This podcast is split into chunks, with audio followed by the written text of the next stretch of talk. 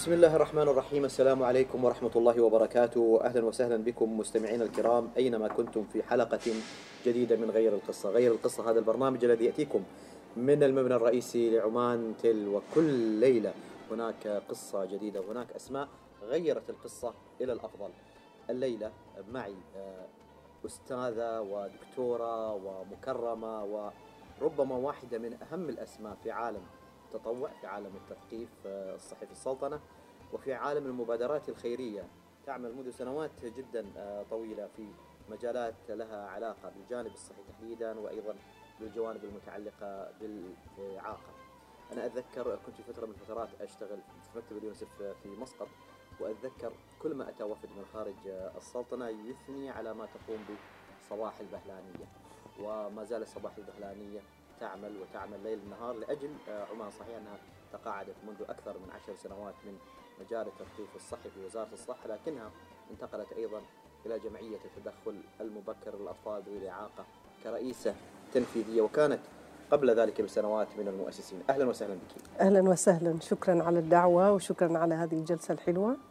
حياك الله. المكرمة أنا سعيد جدا بلقائك. قمة ما شاء الله عليك اليوم في النشاط. أنا قلت يعني الدكتورة يعني المكرمة صباح بتكون يعني خلاص أكثر يعني آه، الحماس شوي بيقل آه، بس نفس الحماس اللي أنا شفتك قبل يمكن ما أقول 30 سنة لكن 20 سنة على الأقل أو 22 سنة.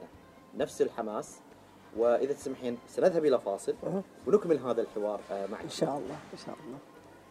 أهلا وسهلا بكم مستمعينا. مرة أخرى نرحب بالمكرمة صباح البهلانية رئيسة تنفيذية لجمعية التدخل المبكر للأطفال. ذوي الاعاقه أهلا وسهلا بك المكرمة مرة أهلا أخرى. وسهلا حياك الله. آه، اليوم يمكن بنركز بشكل أكبر على الجمعية جمعية آه، تدخل آه، المبكر للأطفال ذوي الاعاقه لا شك هذه واحدة من الجمعيات المهمة ودورها جدا مهم. ولكن بين فترة وأخرى حلو أيضا نذكر الناس بدور الجمعية. إيش الفرق بينها وبين بقية الجمعيات المعنية بالإعاقة في السلطنة؟ طبعا. آه، طبعا جمعية تدخل مبكر على حسب اسمها إنها تدخل مبكر. معناتها إحنا نشتغل مع الأطفال من عمر الولادة إلى عمر ست سنوات. والفرق بينها وبين الجمعيات الأخرى معظم الجمعيات إحنا تقريبا في ثمان جمعيات لذوي الإعاقة في سلطنة عمان بس تقريبا أربع جمعيات هي تعتبر مثل نوادي لفئات اللي هم عندهم إعاقة حركية إعاقة مثلا آه، المكفوفين آه، الصم وعندنا آه، توحد. بالإضافة إلى عندنا أيضا اللي هي جمعية آه، نسميها الأمل خاصة ب الحين سموها ل آه، لا اللي Special Olympics اللي هي آه، ال- الرياضية. الريا- الرياضية أيوة. هي بس تهتم بالرياضيين اللي هم عندهم آه، يعني مثل Down syndrome وهذول اللي عندهم مشاكل ذهنية. آه، بالإضافة إلى ثلاث جمعيات أخرى اللي هي تقدم الخدمات. الفرق بيننا وبينهم أن إحنا نقدم خدمات لفئة الأطفال. فجمعية يعني لكل هذه الفئات بس لفئة الأطفال. أيوه إحنا ثلاثة جمعيات نقدم لأطفال. الاربع جمعيات الثانية و آه، يقدموا الخدمات للأفراد اللي هم آه، عندهم إعاقات مختلفة مثل الصم مثل المكفوفين. بس بالنسبة لأطفال اللي هم يقدموا خدمات يومية يعني خدمات تأهيلية اللي هي جمعية أطفال معاقين جمعية متلازمه الداون وجمعية آه، تدخل مبكر. الفرق بيننا إنه جمعية الداون بس يشتغلوا مع أطفال داون. آه، جمعية أطفال معاقين زي جمعية تدخل مبكر بس ياخذوا من عمر كبير. فيكونوا كأنها مدرسة أكثر شيء يركزوا. إحنا شغلنا شغل طبي. يعني المفروض تكون متخصص. متخصص طبيا لأن أنت تتعامل مع الطفل أول ما يتولد ويكون عنده أي آه، مشكلة. ما لازم يكون عنده إعاقة. ممكن يكون عنده مشكلة صحية عنده مثلا مشاكل في إحنا نسميها في النمو. إحنا ممكن نشتغل مع هذا الطفل ونوصله إلى مرحلة إنه ممكن يندمج في المجتمع. وفي بعض الأطفال اللي هم معاقين ممكن يعني تستمر معاهم لحد ما يكونوا عمرهم ست سبع سنوات يدخلوا المدارس أو يروحوا مراكز أخرى. أنتم قبل يعني قبل حوالي 22 سنة أو 23 سنة كنتوا حوالي 22 شخص أسسوا هذه الجمعية. أيوه أيوه.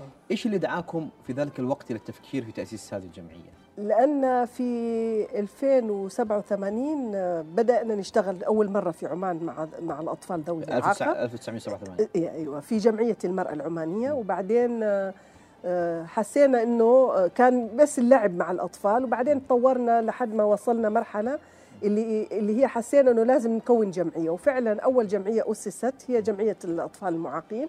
وفعلا وحصلنا حد دعمنا أعطانا أرض للجمعية وبنوا المبنى. وبدأ نشتغل يعني سنين بدأنا نشتغل. يعني تخيل أنت من من التسعينات بدأت جمعية أطفال معاقين لحد تقريبا 97 98 إحنا لاحظنا إنه الجمعية تخدم أطفال بعد عمر خمسة سنوات.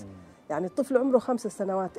ففي كان في آه، آه، يعني آه، فراغ بالنسبة للأطفال وهذول المهمين. يعني الطفل لما يوصل خمس سنوات وعنده إعاقة يكون صار عنده تحدي أصعب. تحدي أصعب. فأحسن يكون نبدأ مع أطفال صغار. فقررنا إحنا المجموعة بدأنا مع الأخت شكور اشتغلنا مع بعض أيوة واشتغلنا مع بعض وبدأوا يدخلوا مجموعات مختلفة من الناس أطباء آه، تربويين وكنا نجتمع يعني من 97 نجتمع يوميا تقريبا أو أسبوعيا على أساس نحط لمسات آه، في في هذه الجمعية. جبنا خبراء من خارج وعملوا دراسة في عمان نشوف إيش احتياجات. فعلا كان في احتياج كبير خاصة في عمان كثير من أطفال كان يولدوا خدج اللي هم قبل العمر أو يولد قبل, قبل الاشهر أيوه أو بعض منهم يولدوا وعندهم مشاكل طبية فيكونوا داخل اللي هي حضانة فكثير منهم يتأثروا ويحتاجوا عناية بعد هذه. فإحنا قررنا إنه هذا وقت مهم جدا إنه نفتح. وفعلا يعني من من جلساتنا كان شوية ما في موافقة إنه ليش نفتح جمعية أخرى لأطفال وفي جمعية أطفال معاقين في هذيك الوقت. آه بس الحمد لله أقنعنا وزارة التنمية الاجتماعية رحنا كمجموعة وأقنعناهم. وفعلا طلع القرار في 2000 وبدأت الجمعية تشتغل. يعني بعدد قليل من من الموظفين والمتطوعين. واستمرينا وصرنا نطور البرنامج لحد ما وصلنا اليوم. الحمد لله أعتقد إحنا على مستوى عالي من من تقديم الخدمات حتى على مستوى الأوروبي وامريكي يعني وصلنا المرحلة اللي مستواكم جدا يعني ما شاء الله متقدم لأنه أيضا الخبرات اللي موجودة أيضا كلها خبرات يعني ما شاء الله عليها قادمة أيضا من القطاع الصحي أو من قطاع بالضبط. يعني من قطاع متخصص. بس عشان أيضا نقرب الصورة للناس آه، اليوم آه، الطفل اللي بين آه، يعني سنة مثلا إلى خمس خمس سنوات إيش يحتاج بالضبط طيب والتدخل المبكر؟ إيش يأثر فيه للأفضل؟ يعني بمعنى إنه والله هل يفرق أنا لو في ذلك العمر الصغير أنا سويت له برامج معينة؟ هل تفرق كثير في حياته مقارنة. لو كان بعد خمس سنوات؟ جدا جدا. يعطينا تخيل أمثلة. تخيل أنت عندك أنا بعطيك مثل بسيط أطفال متلازمة الداون مثلا. مشاكلهم بسيطة يكونوا عندهم عضلاتهم ما ما قوية. آه، ممكن آه، يعني عندهم مشاكل في الحركة آه، ما يقدروا يجلسوا. لما أنت تاخذهم في عمر مبكر خلال ثلاث شهور تشوف النتيجة. ثلاث شهور فقط. ثلاث شهور تبدأ تشوف النتيجة بسرعة. يعني الأسرة تقتنع إنه ابني ممكن فالأسرة راح تشتغل معك لما تشوف النتيجة بسرعة. في أطفال ثانيين يعني تحتاج تشتغل معاهم مدة أطول. بس معظم هذول الأطفال عندهم مشاكل تكون حركية. مثلا إحنا النطق الكلام ما بت... ما تبدأ إلا بعد سنة سنة ونص ناس يبدأوا يسألوا ليش طفل ما ينطق. بس من ناحية الحركه هي أهم شيء في في الجمعية التدخل المبكر. إحنا معظم الأطفال اللي يجوا عنا ما عندهم القدرة على الحركة ما يقدروا يمسكوا راسهم مثل أطفال ثانيين ما يقدروا يجلسوا. حتى لو اعمارهم بعض الأحيان سنتين. في بعض الأسرة ما عندها وعي. فما تعرف إنه مفروض الطفل في عمر خمسة شهور مفروض يجلس. فهم ممكن ما يجوا إلا بعد سنتين. يقول لك ابني لحد اليوم ما يحبوا ما, يجلس. بس الحمد لله في فرق كبير الحين. لأن الحين الجيل الجديد ما شاء الله لو عندهم طفل ولاحظوا أي شيء بسيط على طول يدخلوا الإنترنت ويبحثوا ويجوا. ففي فرق بين شغلنا في أيام زمان وشغلنا في الوقت الحاضر. جدا. لأن الأسرة الحين صارت عندها وعي وهي اللي تسعى للخدمات. أيام زمان إحنا نروح عند الناس نطلب نترجاهم يجيبوا أولادهم. الحين العكس هم يجونا حتى أطفالهم صغار يجونا لكن في يعني صحي لي إذا أنا غلطان. أنا يعني هذه الخدمات مكلفة شوي صح؟ جدا يعني جداً. ما مثل مثلا بقية يعني أحيانا بعض الجمعيات كانت تحتاج فلوس وأموال لكن هذه النوعية من الخدمات مكلفة لأنه أصلا محتاجه ناس متفرغين. بالضبط. ناس مثلا متخصصين وهم أيضا يريدوا يعيشوا يعني لازم يكون لهم رواتب يعني. بالضبط. فكيف تتصرفون يعني؟ شوف إحنا لما بدأنا مثل ما قلت لك كنا بادين بالمتطوعين ولازم أي شيء اللي تبدأ في بداية يكون يعني يكون يعني أنت ما عندك فلوس فلازم تعمل مشاريع صغيرة. فإحنا إيش بدأنا نسوي؟ نجيب مشاريع ونروح للقطاع الخاص ونقنعهم إنه هذا المشروع راح يفيد الأطفال. فعلا حصلنا دعم اللي جبنا برنامج من من أمريكا اسمها بوتج هذا برنامج هدفها إنه لما يكون عندك طفل الأخصائي يجي لك للبيت يعمل زيارة ويدرب الأم. لأن أنت لازم تقنع الأم. يعني أم ممكن عندها أولاد ثانيين ما تقدر مواصلات بعيدة عن المكان كيف تيجي لك للمركز يوميا. فصرنا إحنا نروح للأمهات ونوعيهم وندربهم مرة في الأسبوع. هذه خلى إنه إنه ناس يعني يغيروا مفهومهم عن عن أهمية التدخل المبكر وعن أهمية الخدمات هذه. لما بدأنا نعمل هذه المشاريع بدأت زيادة التكلفة. كل ما نجيب مشروع جديد أو برنامج جديد التكلفة صار يزيد. فإحنا صرنا نروح للقطاع الخاص ونطلب منهم دعم والحمد لله يعني طول هالسنين القطاع الخاص لما يشوفوا البرنامج اللي إحنا نشتغل فيها فيها مردود يستمروا في دعم هذه البرنامج على مدى 23 سنة لأن يشوفوا النتيجة فعلا كيف الأطفال يشوفوا النتيجة والتأثير. بالضبط. طيب. والأهالي أيضا يعني هم يحسوا معظم الناس الحين في المجتمع يعني موظفين يعني في قطاعات مختلفة فهم الأهالي وحدهم يسعوا لدعم الجمعية يعني مش بس إحنا كجمعية نسعى لجلب الدخل وحتى لو يعني الأهالي أيضا دعموا تظل هذه القطاعات مكلفة يعني جداً والناس والناس جداً. تحتاج بالنسبة للناس اللي حابة تتبرع أنتم كان عندكم ما شاء الله يعني بعض المبادرات المختلفة والجميله إنه بالضبط، إيه. من اوائل ربما المؤسسات الخيرية اللي كان لها تعامل مثلا مع الهايبر يعني مع مع الأسواق بالضبط. يعني الصناديق اللي هي مال- أيوه. كنتوا يمكن تقريبا أول جمعية. إحنا أول جمعية اللي إيه. بدأوا يعملوا الصناديق, الصناديق، هذه. كان فكرة واحد من أعضاء الجمعية. عشان تسهلوا على أيوه الناس يعني. بالضبط أيوه. آه، بس الآن بمرور أيضا ال- الحين صارت الجمعيات أيضا كثيرة وصار أيضا الناس أحيانا آه، تتشتت يعني. بالضبط. آه، بالنسبة للناس اللي حابة أيضا اليوم تتبرع لكم مثلا وين تروح؟ شوفي عندنا عدة آه، يعني الحمد لله يعني إحنا نقول تكنولوجيا الحين صار يعني. لها لها لها فوائدها كثير. الحين الحين الحمد لله والحكومة تشجعنا خاصة وزارة التنمية تشجع إنه إحنا آه، نستغل الطرق المختلفة وتعطينا تصاريح طبعا أنت تعرف لازم كل مشروع لازم يكون لها تصريح فإحنا حصلنا مثلا عمان عمان تيل يعني ممكن عن طريق رقم معين ناس يتبرعوا. فهم أيضا يعملوا دعاية إنه تبرعوا لهذه الجمعيات ويذكروا من الجمعيات ويعطوك الرقم وأنت تختار لأن كل واحد عنده اهتمام آه، اهتمام معين. آه، نفس الشيء آه، اللي هي شركة اللي هي ال OIFC الكهرباء أيوة. أيضا هم عملوا لنا نظام آه، وهذا النظام بدأ أيضا الناس لما يروحوا يدفعوا كهرباء يتبرعوا طلبات الحين بدأوا. عندنا اللي هي دونيت عمان اللي هي عن طريق ال- المن... ال- كل هذه الطرق المنصة الرئيسية اللي هي بالضبط أيوه فعندنا عدة طرق عندنا أريد كمان عملوا لنا نفس الشيء. يعني كلهم هذول الجماعة يساعدونا. صح هي مبلغ بسيط بس لما تجمع كل هذه المبالغ فعلا تساعد. بالإضافة إلى أن إحنا عندنا طرق مختلفة أيضا الحين نشتغل عليها. مثلا صناديق الحين شوية صارت يعني ما زال ناس يتبرعوا بس صار ما كل حد يستخدم البطاقة. فأنت آه. لما تروح قصدي آه، فلوس كل حد يعني. يستخدم البطاقة ما في كاش يدخل. فلاحظنا إنه بدل ما كان اسبوعيا نروح ناخذ صندوق الحين شهر. آه الحين صار يعني ما معناته إنه ناس ما يتبرعوا بس قل التبرعات. صار الموضوع مش أسهل مثل قبل. قبل سهل بالضبط، إنه والله. بيرجع لك آه، الكاشير بيرجع لك المبلغ بالضبط، تحط منه تحطه، أيوة. أيوه. الآن لأنه بالبطاقة فتغير الموضوع. المكرمة بنذهب إلى فاصل وبعد الفاصل بلا شك سنتكلم عن الجمعية أيضا بشكل أكبر. ولاحقا أيضا بنمر على شوية محطات خاصة آه، بالمكرمة صباح البهلاني. نذهب إلى فاصل قصير ثم نعود. أهلا وسهلا بكم مستمعينا الكرام مرة أخرى في غير القصة هذا البرنامج الذي يأتيكم من هنا من المبنى الرئيسي لعمان تل ارحب مرة أخرى بالمكرمة صباح البهلانية رئيسه التنفيذيه لجمعية التدخل المبكر للأطفال ذوي الإعاقة. أهلا وسهلا بك مرة أخرى. أهلا وسهلا. آه، يعني الج- الجمعية اليوم آه، نشطة ما شاء الله عليكم وأيضا متخصصين فيها. إيش القادم بالنسبة للجمعية؟ في الفترة القادمة؟ إحنا الحمد لله يعني آه، في 2008 الله يرحمه جلال السلطان أعطانا قطعة أرض على أساس نبني مبنى متخصص آه، لأطفال ذوي الإعاقة لأن المباني اللي إحنا نشتغل عليها عادة تكون فيلل ما ما مناسبة لهذه الفئة من الأطفال.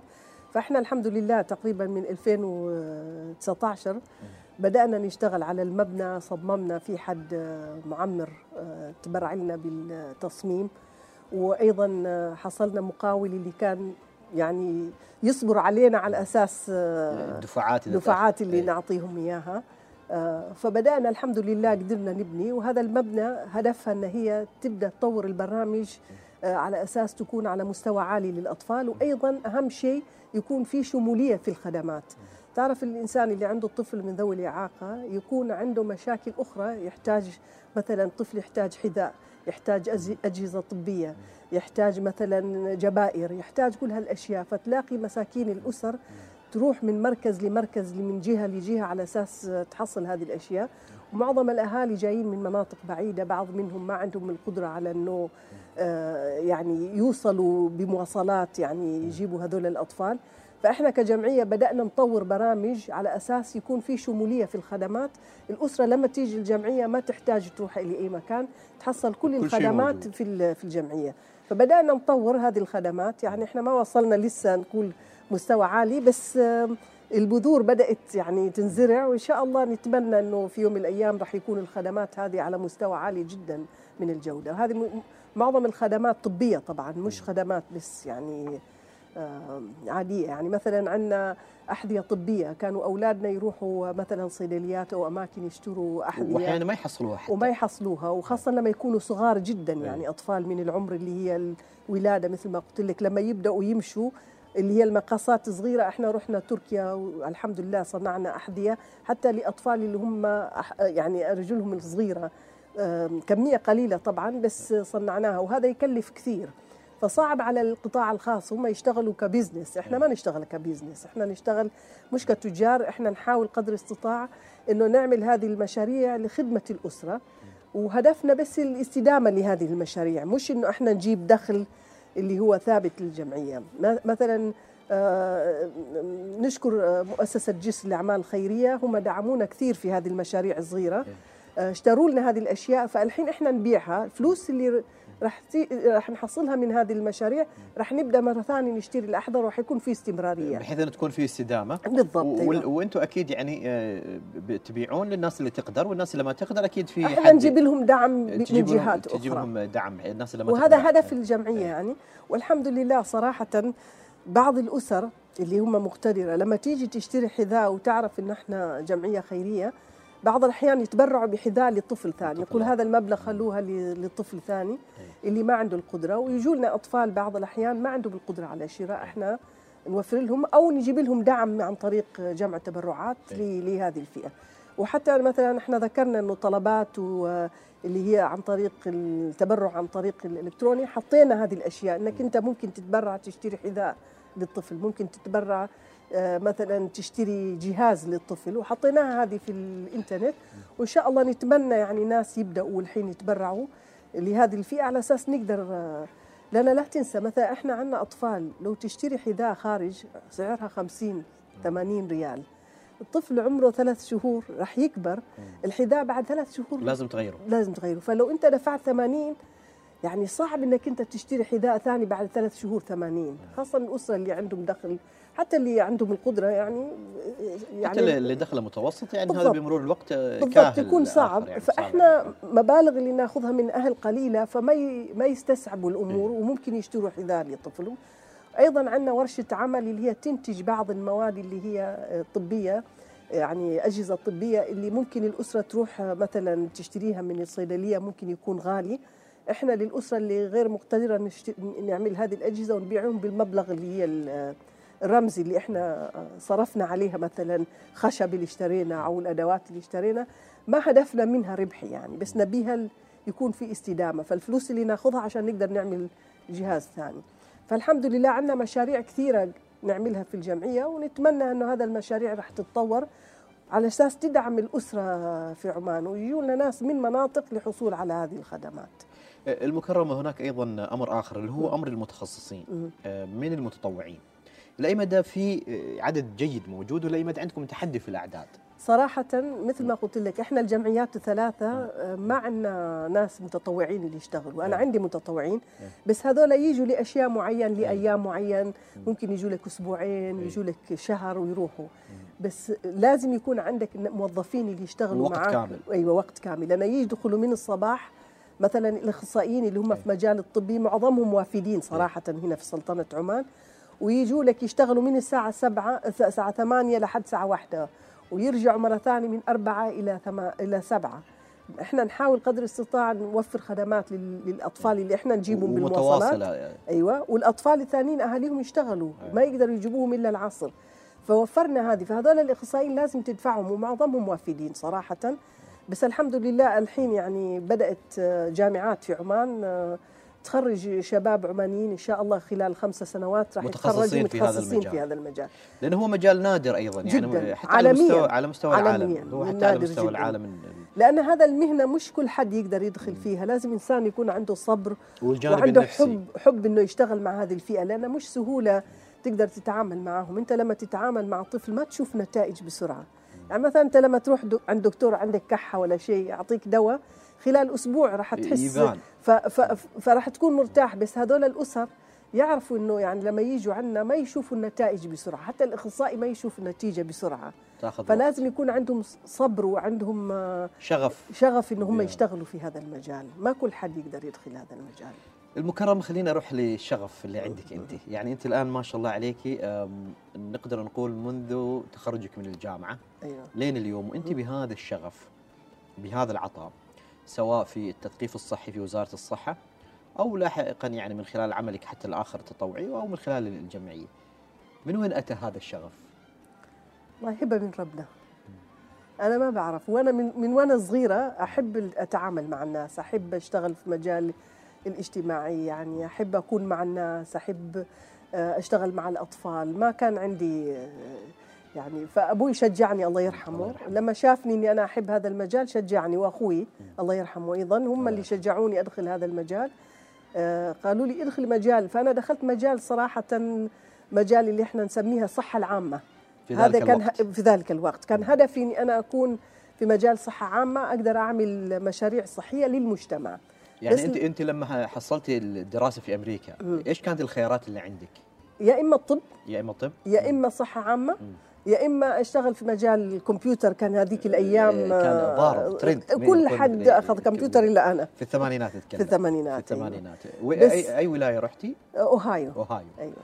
فاخترت الصحة العامة. أنا أخوي أقنعني لا لا تدرس الطب. ليش؟ لأن الطب أنت حتتعامل مع فردي أنت تحب تتعاملي مع الناس. أنت شخصيتك تريد تتعامل أيوة. مع فقال لي الصحة العامة أنسب أحسن لك. لأن هي أنسب لهذا المجال. وفعلا دخلت الجامعة. بس لما دخلت الجامعة شفت مهنة جديدة آه، يعني الجامعة اللي أنا كنت فيها في مهنة جديدة يسموها التثقيف الصحي. في ذلك الوقت. في ذلك الوقت ما كان في تثقيف الصحي اللي هو آه، كمهنة. كانوا ممرضات والأطباء هم اللي يقوموا بعملية توعية. بس هذه صارت مهنة جديدة وإحنا كنا 12 طالب فقط في كل الجامعة. فقط؟ فقط. إني درسنا طول الأربع سنين اللي أنا كنت هناك. فمهنة جديدة جدا. ما كنت يعني تدرسوا التثقيف الصحي فقط أنتوا؟ أيوه. إحنا 12. إحنا 12 وكان في آه، شخص واحد أيضا من أفريقيا والبقية كلهم أمريكان وأنا عمانية. فكان مهنة جديدة فأنا فضلت حتى الأستاذ هو اللي شجعني أترك الصحة العامة وأدخل لأن التثقيف الصحي جزء, جزء من الصحة الصحة العامة. بس هذا تخصصي. الأساسي. أكثر. أيوه. فأنت تدرس آه، يعني اللي هي يسموها مجال الطبي وفي نفس الوقت تدرس مجال التعليمي. والتواصل مع الناس. بالضبط أيوه. والتواصل. تدرس ثلاث مجالات اللي هي ال- تعليم. الصحة تعليم وتواصل اللي هي. marketing وال communication والأشياء. يعني في ذلك الوقت في ذلك في ذلك الوقت الوقت. أيوه. يعني تعتبر مسألة جدا متقدمة في ذلك الوقت الدمج بين بالضبط. بين هذه العلوم الثلاث. يعني بالضبط. ثلاث علوم من عوالم شوي تعتبر مختلفة بالضبط. وما كانت بالتأكيد المسألة سهلة. وهذيك الوقت يعني إحنا كلنا 12 طلاب إيه. حصلنا وظيفة في أمريكا لأن الجامعة ال- الشركات كانوا عندهم شغف إنه يوظفوا ناس في هذا المجال. مثلا مثل عمان تيل الحين. إيه. كانوا يجيبوا يعني لو عندهم عدد كبير من الموظفين يجيب شخص مثقف على أساس يوعي ال- ال- ال- الموظفين. الموظفين في مجال الرياضة في مجال ال- إنه عدم التدخين السمنة يعني يعملوا تغذية. فهذا كان مجالي اللي معظم زملائي يعني يشتغلوا. فهم كلهم يعني كانوا يعرضوا علينا العمل في هذه القطاع الخاص. بس أنا قلت لهم لا راح أرجع عمان. ما فكرتي ولو للحظة؟ ابدا ولا أبداً. لحظة ولا لحظة. لأن أنا أصلا لما دخلت هذه المهنة كان هدفي إني اخدم أخدم بلدي وأخدم مجتمعي. فالحمد لله رجعت ومثل ما قلت لك يعني خلال شهر شهرين حصلت وظيفة في وزارة الصحة وما تركت إيش وزارة كان الصحة. المسمى الوظيفي في وزارة الصحة؟ آه مثقفة أولى مثقفة أولى أيوة. يعني هذه كانت اول أيوه يعني أو أول تخصص أو أول أيوة. عمل أيوة. ومارستي من خلاله هوايتك هوايتي يعني أيوة. أنت ما ما أنا ما اعتبرتها وظيفة ما تع... ما, تع... ما اعتبرتيها أبداً. وظيفة ابدا ابدا اذا تسمحين المكرمة راح نروح لفاصل ثم نكمل هذا الحوار آه،. معك في غير القصة هذا البرنامج الذي يأتيكم من هنا من المبنى الرئيسي لعمان تل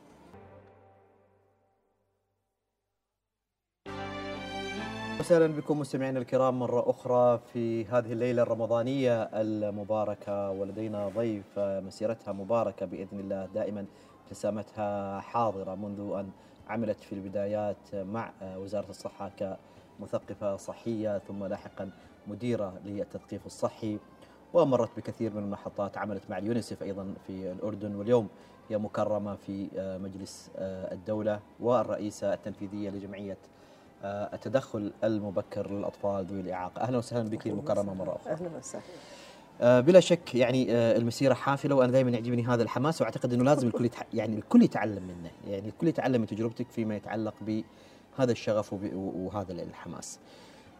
الذهاب إلى وزارة الصحة عادة عادة مش بس في عمان في كل بلدان العالم آه، تعتبر عادة وزارات الصحة من أصعب الوزارات. إذا فيك شغف يفترض يتكسر على أبواب هذه النوعية من الوزارات، الوزارات الخدمية في كل مكان بالعالم مثل الصحة، التربية دائما الناس ما يكون عندها.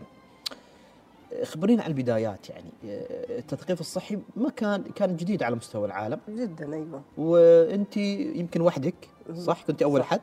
أنا وكان في ناس في مجال هذه بس مش مش مش ما درسوا ما درسوا فيها ما بس درسوا كانوا فيها. يشتغلوا فيها ومعظمهم كانوا وافدين. وكنتوا مركزين على إيش في ذلك الوقت؟ آه، أنا أول ما جيت آه، في 87 كان أكثر مشاكل صحية اللي تواجه سلطنة عمان اللي هي مشاكل نسميها الأمومة والطفولة. مم. مثل الإسهال مثل الجهاز التنفسي أمراض الجهاز التنفسي المرأة الحامل. كان عندنا كثير وفيات بالنسبة لل للأطفال اللي يتولدوا الأمهات وقت الأمهات أيضا يموتوا وقت الولادة. عندنا أمراض كثيرة طفولة اللي هي مثل الشلل الأطفال وأمراض الجهاز التنفسي اللي آه، يعني كان يصيب الأطفال في هذا العمر وكان في وفيات كثيرة في عند في الأطفال ذلك الوقت. في ذلك الوقت. فكان وزارة الصحة مهتمة جدا بهذا البرنامج ومعظم التركيز الوزارة هذيك الأيام كان عن هذه الفئة اللي هي الأم والطفل. مش معناتها ما كان يشتغلوا في مجالات أخرى اللي هي العلاج كان مستشفيات تعمل هذه بس من الوقائية التوعية والتثقيف والتوعية كان مركزين أكثر شيء على هذه ال- فكنا نشتغل يعني فعلا كلامك صح يعني عمل في المستشفيات وهالأماكن صعبة بس أنا شغلي ما كان مع المستشفيات بحتة كنت شغلي كثير مع المجتمع. كنت أسافر لقرى وأجلس تحت الأشجار وأجلس في تذكري مجالس. تذكري أول مرة رحت قرية؟ آه طبعا. وين كانت؟ كانت آه صور في صور كنا مع وزارة التنمية كنا رحنا في منطقة في صور نعمل برنامج خاصة للمشاركة بين وزارة التنمية وزارة الصحة ووزارة الأوقاف. كنا نطلع مثل قافلة. نروح على أساس نعمل البرنامج هذه. آه، وكانت التوعية عن إيش وكان بالضبط؟ التوعية عن نفس الشيء الأمراض اللي هي الطفولة عن الشلل وعن تطعيم إنه لازم نشجع الأمهات على التطعيم نشجعهم على على الوقاية من الإسهال نشرح لهم من وين يجي الإسهال إيش أسبابها وكيف ممكن يعملوا الوقاية لهذه الأشياء. بس أنا شغلي كان يختلف شوية من وزارة التنمية آه، ووزارة ال- الأوقاف. أنا شغلي كان ممتع لأن كنت أجلس على الأرض مع الأمهات ونجيب مثلا لما نتكلم عن محلول الجفاف أجيب محلول الجفاف أفتحها وأحطها في ماي وأوريهم ونجلس ندردش يعني. فكان شغلي مش شغل مثل المستشفيات اللي أنت تحس إنه فيها انتظار. شغلي معظمها في في المجتمع. بالإضافة أنه كنت أشتغل مع التلفزيون العماني والإذاعة والجرايد نحط برامج توعوية في فكان ممتع جدا. وأيضا كنا نعمل فعاليات. هذيك الأيام كان في سابكو. وبعدين العريمي. كان كنا نعمل فعاليات والمجتمع اللي يجوا في ال- يعني في, في للشراء في دكاكين اللي موجودة كانت يجوا نعطيهم بعض المعلومات عن ال عن ال كنت حتى محتوى الكتيبات انت كنت أيضا تشتغلين عليه بالضبط منذ أيوة. ذلك الوقت منذ يعني. ذلك الوقت. يعني إحنا إحنا كان عندنا أكثر شيء في هذيك الأيام كانوا يعملوا بوسترات أيوة. يحطوها في المستشفيات. فأنا لما جيت وبدأنا نشتغل حاولت أعمل شمولية في ال في ال في اللي هي طريقة التوعية. لأن أنت لما تتكلم مع الأم يعني كان في إشكالية. تيجي تكلمها عن إسهال تيجي تكلمها عن الرضاعة الطبيعية تيجي تكلمها عن الفطام. فأنا كنت أقول يعني ما ما ممكن يعني. إحنا خلينا نعمل برنامج شامل للأم نعلمها من أول ما هي حامل إيش اللي تعمل لحد يوم الولادة إيش تعمل بعد الولادة. أيه. وبعدين يكون يكون في كتيبين بس فيها كل المعلومات اللي تساعد الأم. وبعدين عملنا كتيب الثالث اللي هي عملية الفطام كيف الأم ممكن تطبخ. لأن كان هذيك الوقت معظم الأمهات يعني يأكلوا أولادهم يا إما حليب اصطناعي أو يعطوهم أكل مباشرة بعض الأحيان يصير مشاكل وكان الحليب الاصطناعي في ذلك الوقت هو يعني الدارج بشكل أيوه دارج لأن كانوا شركات يشجعوا وإحنا نبغي الأمهات ما يأخذوا فكنا في حرب بيننا وبين الشركات في ذلك الوقت أيوه نحاول نقنع الأمهات ما يفطموا أولادهم إلا بعد أربع شهور وبعدين صارت ست شهور. بس أيضا حتى لما يجوا يفطموا الأولاد كانوا يعطوهم أكلات اللي هي غير صحيحة. فإحنا عملنا مثل كتيب فيها بعض ال الوصفات التغذيوية للطفل ونشرح لهم ليش بدأنا بكذا وكذا وكذا وكيف ما تدخل مثلا لحم في البداية. المكرمة يعني صحي لي إذا كنت أنا غلطان. يعني آه، في ناس تقول لك إنه يعني جودة بشكل بشكل عام يعني جودة الحياة ولكن أيضا التثقيف الصحي ودوره الأطفال اللي انولدوا لاحقا يعني قوتهم الجسمانيه حتى الطول أفضل في عمان بالضبط. مقارنة بالقبل صحيح هذا الكلام؟ صحيح اشرح لنا هذه النقطة شوية؟ لأن شوف سوء التغذية اللي كان إيه؟ يحصل اولا شوف لما الطفل يكون عنده إسهال هذه يؤدي إلى آه، يعني ضمور. مش بس ضمور لأنه يفقد كل التغذية اللي أنت تعطيه أيوة.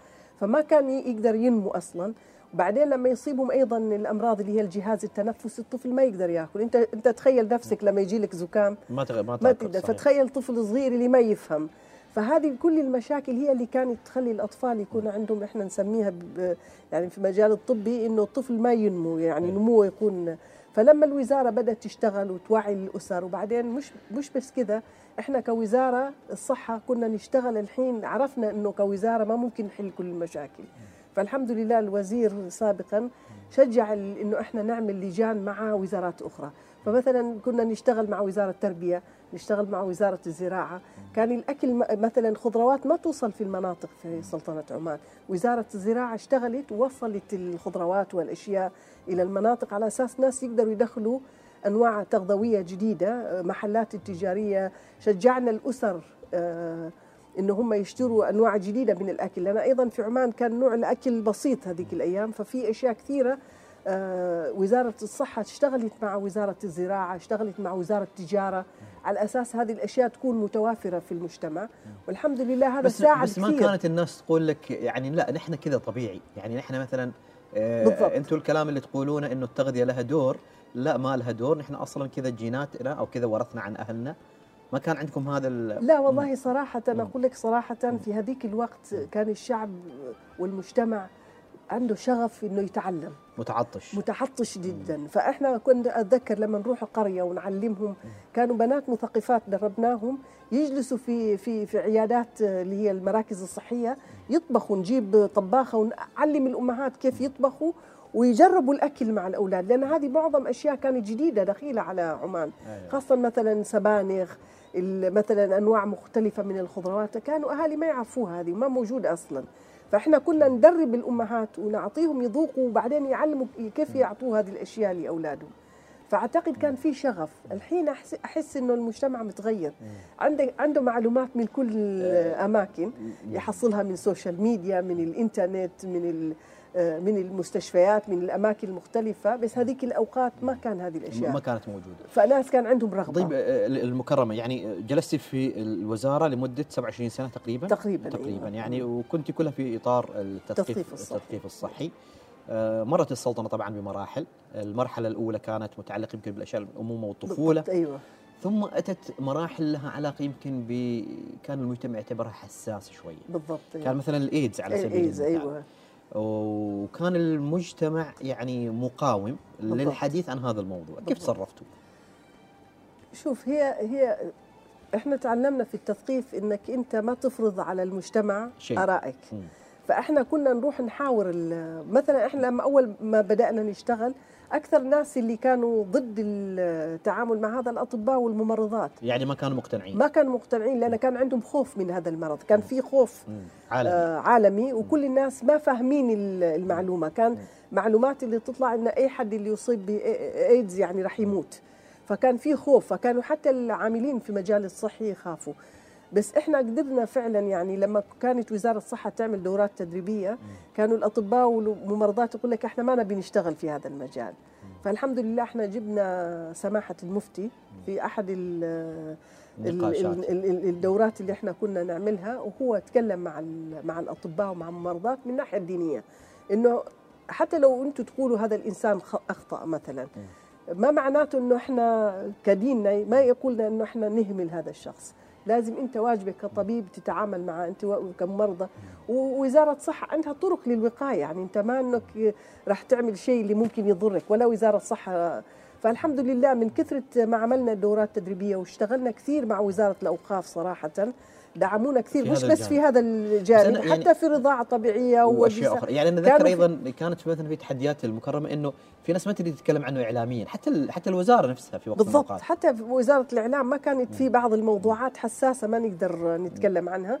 مثلا موضوع الإيدز إحنا ما كنا نتكلم عنها إعلاميا كان أكثر شيء مجتمعيا. كنا نحاول قدر الإستطاع في المستشفيات نكلم الناس اللي اللي ممكن يخافوا يعني إن هم معرضين للخطر. كان عندنا نسميها إحنا الإرشاد قبل الفحص وبعد الفحص. فدربنا آه، الأطباء والممرضات إنه أي شخص اللي يجي خايف إنه أنا ممكن أصبت بإيدز لأنه صار هاجس عند كل الناس.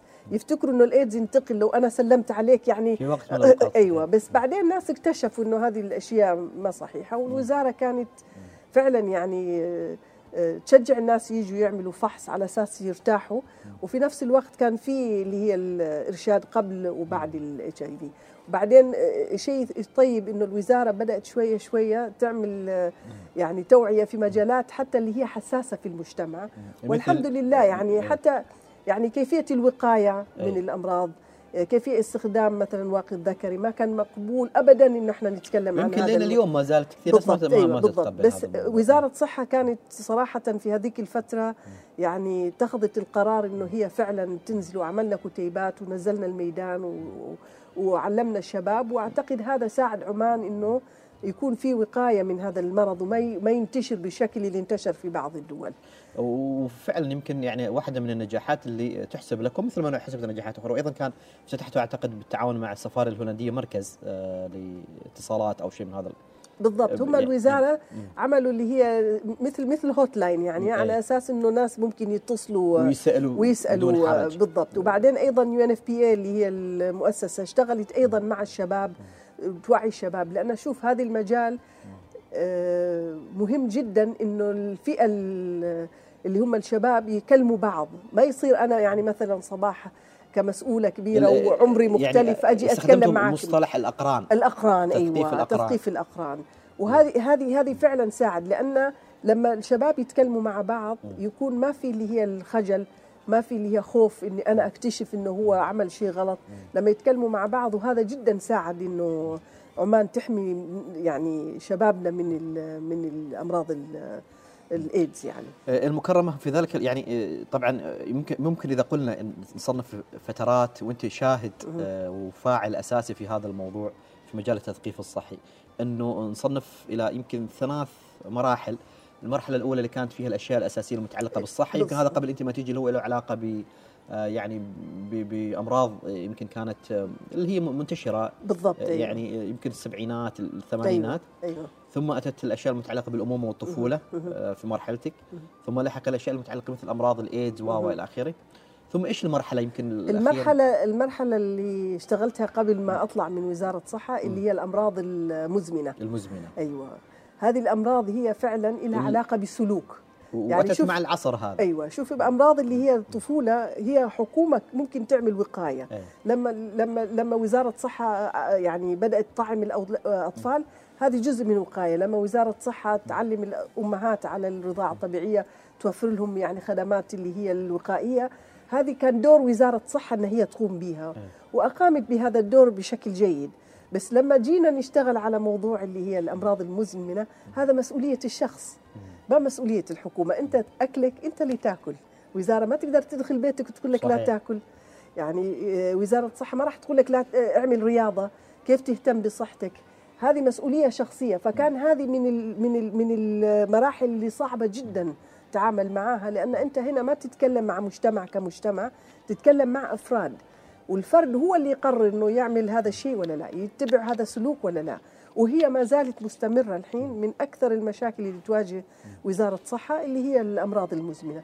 ما نقول الأمراض المعديه ما موجودة موجودة. يعني كوفيد واحدة من من الأشياء عندنا إنفلونزا أنواع مختلفة من الانفلونزا الحين. هذه موجودة وراح تظل موجودة.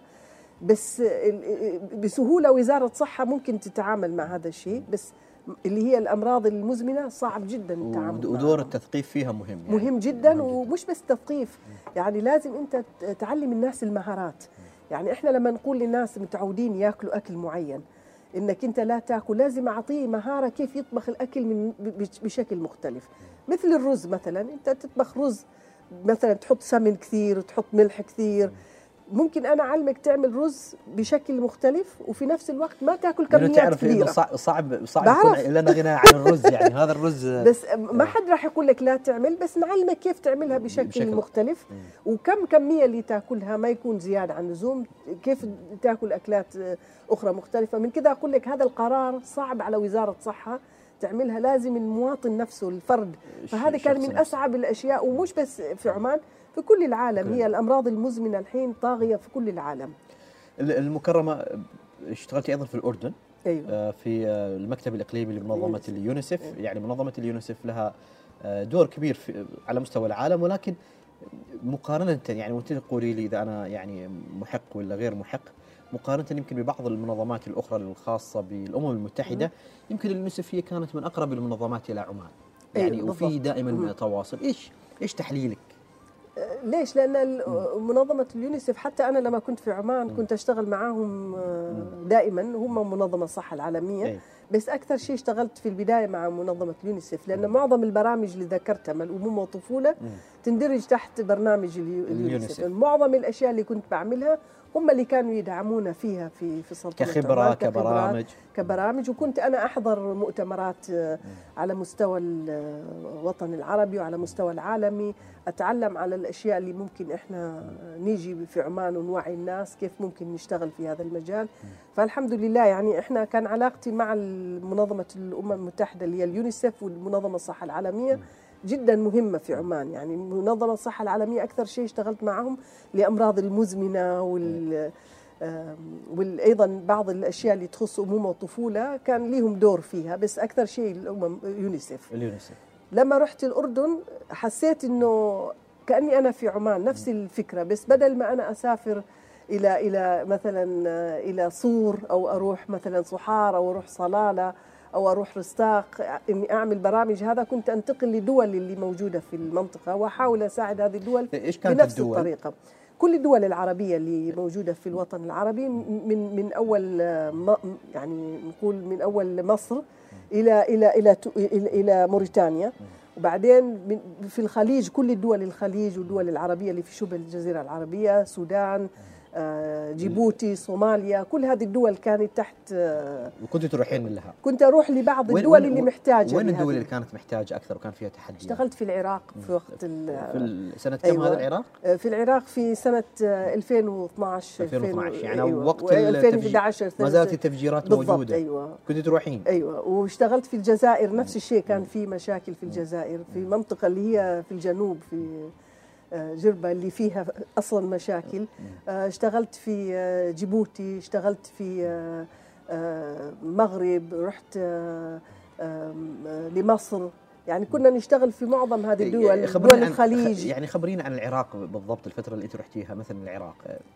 العراق كما نعرف يعني بلد كان يعني غني وكانت كذا في فترة من الفترات ثم أتت الحصار ال- ال- الطويل ثم أتت الحرب. ثم أتت يعني ذلك ال- ال- ال- الشيء المهلك الصعب يعني. اللي استمر من 2003 يعني كنت تروحين وين بالضبط في العراق؟ إربيل في إربيل إربيل، إربيل أيوة. آه، الكردستان كردستان كردستان. أيوة. لأن هم كانوا معظم الأشخاص اللي من ال- اللي كنت أدربهم يجوا من كل المناطق من البصره لأنها أكثر استقرارا كان أكثر استقرارا بس ما زال كان آه، يعني معظم ال- اليونيسف والأمم المتحدة عايشين في آه، كانه مخيمات خاصة بهم بهم أيوة. ودائما يكون في آه، أمن وأمان اللي نعم. يمشوا وراهم يعني بس الحمد لله أنا يعني قدرت آه، يعني حطونا في فندق وما كانوا يخلوني أطلع يعني أمشي في الشوارع وهذه بس كانوا معظم ال- المتدربين يجلسوا في نفس الفندق وأنا كنت أدربهم وما نطلع أيوة. هم هم هم ممكن يطلعوا يروحوا رحلات وهذه بس أنا ما يسمحوا لي ليش؟ لأن كان كانوا يخافوا علي لأن آه. كوافدة ما موجودة في أيوة. البلد ممكن أيوه بس آه، هم يتحركوا أما أنت اللي جاي أيوه أيضا أيوة. لأن أنا تحت اليونيسف لو لا سمح الله صار لي شيء راح يكون مسؤولية محسوبه على أيوة، المنظمة على يعني المنظمة. هم عندهم أيضا كثير تشديد في هذه أيوة. الأشياء بس كان كان وضع صعب يعني بالنسبة لل, لل للناس اللي إحنا كنا ندربهم تحس إنه حياتهم صعبة يعني حتى يعني مثلا لما أنا كنت أدربهم يعني كيف يشتغلوا في مجال اللي هي نسميها طوارئ في اليونيسف يعني يقولوا لك يعني أنا كيف راح أروح يعني؟ أنا ما أقدر أطلع من بيتي أروح أعمل آه، مثلا محاضرة أو أتكلم مع الأسر لأن في انفجارات. فكان عندهم يعني تحديات يعني صعبة جدا. وحتى يعني إحنا عارفين إنه العراق ناس أكثرهم متعلمين وعندهم القدرة على ال يعني مثلا أطباء صار التعليم أيضا تأثرت لأن في هذه الفترة فحتى هم يقولوا يعني الأطباء والممرضين ما عندنا فرصة لتعلم لتدريب لأن ظروف البلد ما كانت سهلة. فصعب لما تيجي تتعامل مع ال مع ال مع المواطنين بهذا الشكل. رحت مرتين العراق. أيوه. فبعدين ال ال ال قرروا يونيسف إنه بعض الأطباء يطلعوهم يودوهم لتركيا لتركيا. في إسطنبول على أساس يعني على الأقل يعطوهم شوية راحة لأن فعلا لما تشتغل معاهم تسمع مآسي يعني. فلما جاوا إسطنبول استمتعوا يعني. حتى أتذكر أنا كان عندي محاضرة وكلهم يطلبون مني نبي نروح السوق. فاضطريت إيش أخليهم يوم واحد يروحوا السوق ويوم الثاني شغلته من الصبح لين بالليل. بس كانوا راضيين. على أساس لازم نخلص المنهج اللي اللي راح ندربهم. فأنا أعتقد يعني حتى في في الجزائر كان نفس الشيء يعني في خوف كبير على الناس اللي يشتغلوا مع اليونيسف كان في ذلك الوقت يعني موضوع الجماعات أيوه المتشددة أيوه آه، في الجزائر وكانت الأمور أيضا ما ما يعني ما مثلا لما أروح أي مكان لازم يكون معايا شرطة ونركب الباص تلاقي شرطة داخل الباص وخارج الباص سيارات أمام. بس الحمد لله ما كان في يعني هذا التخوف اللي إحنا نشوفها في إيش إيش إيش اللي تحسي كان في العالم العربي يعني مشترك؟ فيما يتعلق بالقضايا الصحية في ذلك الوقت؟ أعتقد إحنا تقريبا معظم الوطن العربي نتشابه في في نفس الشيء يعني. نفس المشاكل الصحية يعني. أنا مثلا لما رحت الجزائر نفس المشاكل اللي موجودة في عمان موجودة في في الجزائر. فكان سهل علي أني أنا أتعامل معهم لأن ما إنه عنده مشاكل مختلفة يعني. وخاصة المنطقة الجنوبية اللي أنا رحت لها كان معظم المشاكل مثل عمان فحتى اشتغلت مع مذيعات يعني مرة واحدة لما رحت أدرب مرتين أنا طبعا أيضا رحت الجزائر. المره المرة الواحدة اشتغلت مع المذيعات في في المنطقة.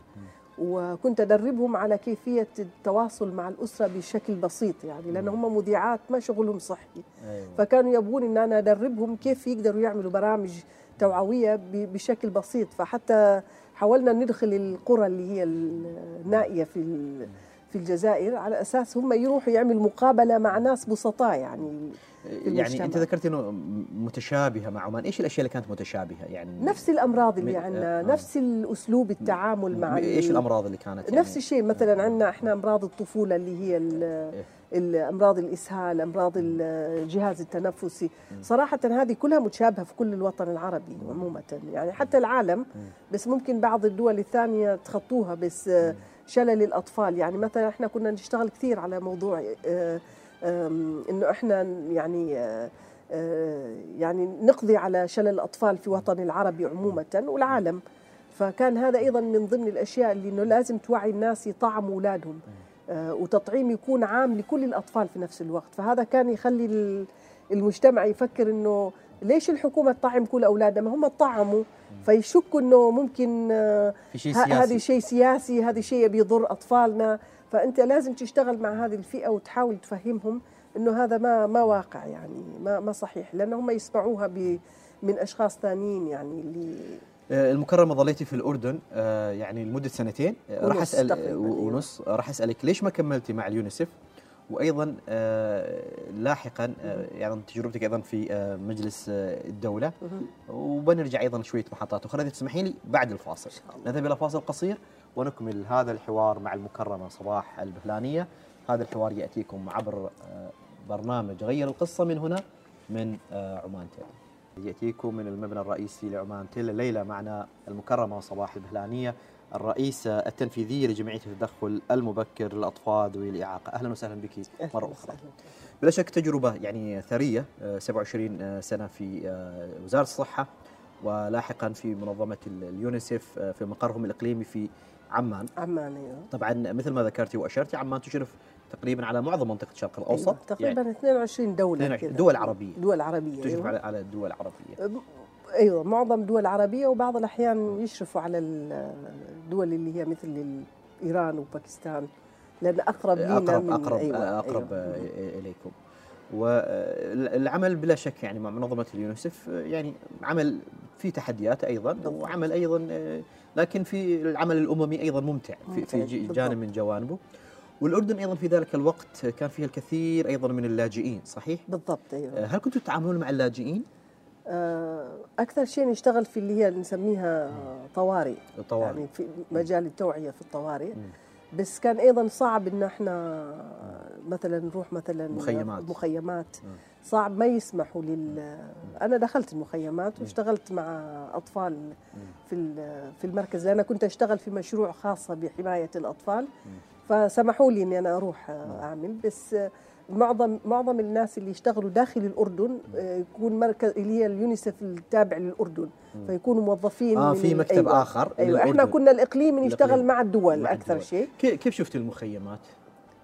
طبعا يعني ظروفهم صعبة جدا بس ما شاء الله يعني تدخل مدارسهم تلاقي الأطفال يعني عندهم ال- حماس. الج- شغف والحماس لل- للتعلم يعني هذه شيء جيد المخيمات اللي دخلتيها لأي جاليات كانت؟ آه، آه، معظمهم فلسطينيين. بس إيه. بعدين دخلت اللي هي لسوريين بس هذا بعد ما تركت آه اليونيسف بعد ما تركت كنت أروح على كخبيرة أعمل دراسات وهذه.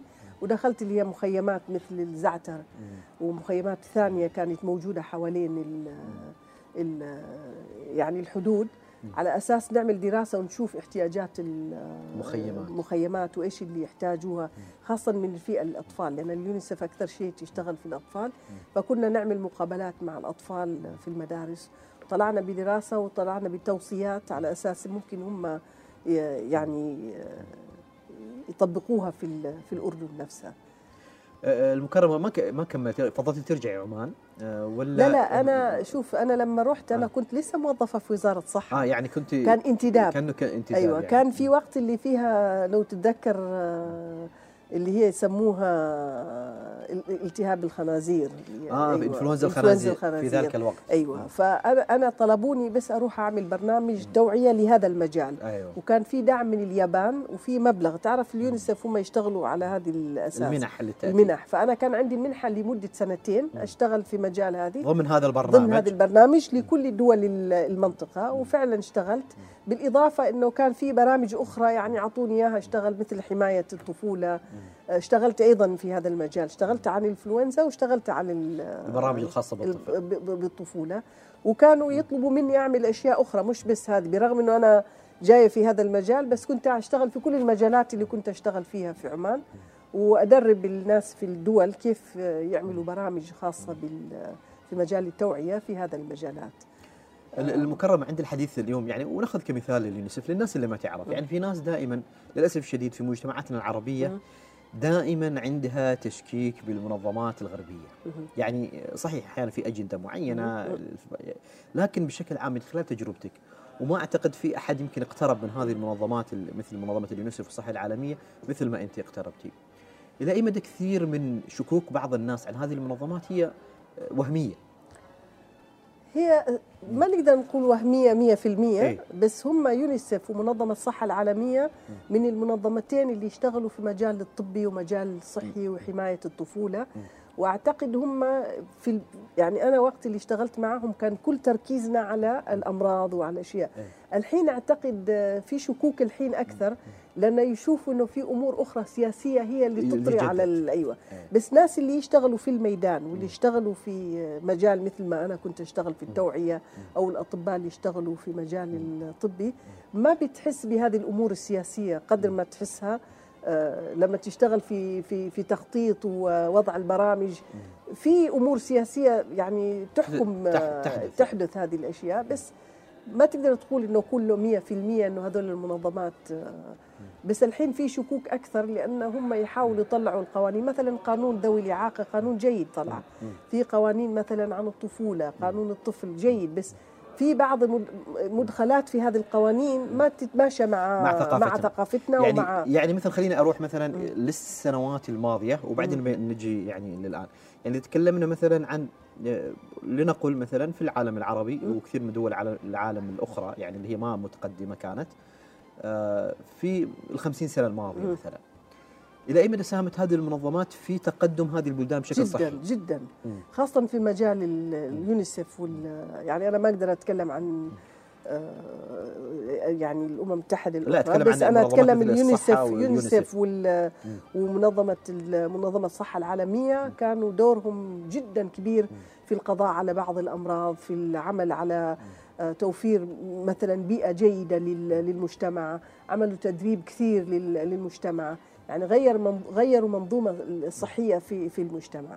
يعني فعلا في ال في ال في السنوات اللي أنا اشتغلت معاهم كان شغلي أكثر شيء ما له علاقة بالسياسة هي في الميدان كيف أنت تقدر تساعد ال- المجتمع وكيف تقدر توعي المجتمع إن هم يكونون مسؤولين عن عن صحتهم.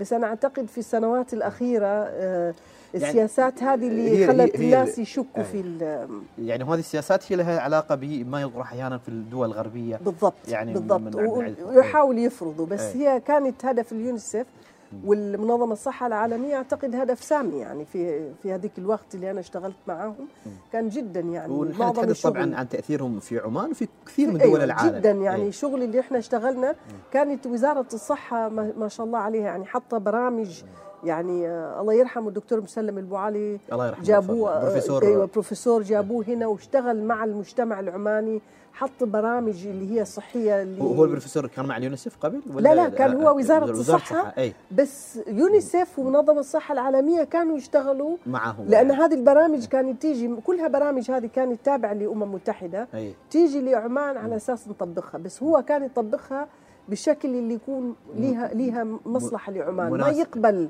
لو حد حط شيء اللي ما مناسب لعمان. أيوه. أنا أتذكر لما نروح القرى مثلا لو يونيسف طلبوا شيء وأهل البلد مثلا ما تقبلوا ما يقبل آه، إنه إحنا نعملها.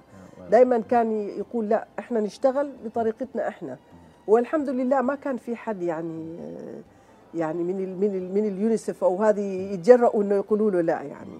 وكان هو يشتغل يعني بإخلاص لل- للبلد كان يحاول يعمل برامج وفعلا عمان من الدول اللي معروفة إنه قضت على على شلل الأطفال قضت على الملاريا يعني آه، الأم يعني آه، وفيات الأمهات قلت وفيات الأطفال قلت وكل- كلها وكل- من برامج وكلها, وكلها بسرعة وبالتعاون مع ال- جداً- برامج جداً. جاهزة من اليونيسف موجودة مثلا آه، بالضبط وتطبق على على المجتمع. على مجتمع العماني على حسب خصوصية ال- وهذا شيء طيب من من الأمم المتحدة ما تقدر تفرض على الدول كيف تشتغل. لا ويمكن نحن يمكن ناس معلومة تعرفها بس ما تنتبه لها إنه أصلا كل الدول مساهمة يعني مثلا بالضبط. عمان مساهمة في. اليونيسف آه،. مثل كل دول الخليج. مساهمة في اليونيسف ما هم هذه كلها إيه. تشت... يونيسف إيه. تشتغل بتبرعات من هذه الدول. منظمة الصحة العالمية باجت مالهم طالعة من الموازنه مالهم طالعة من ال- من الحكومات من يعني وزارة الصحه عمان وزارة تساهم. السعودية وز... كل دول الخليج الأم... ال- كل الأوروبي، العالم. كل واحد يحط مبلغ وهذه المبلغ هي اللي تدير ال- منظمة الصحة العالمية فعوضا عن إنك أنت تصرف على برنامج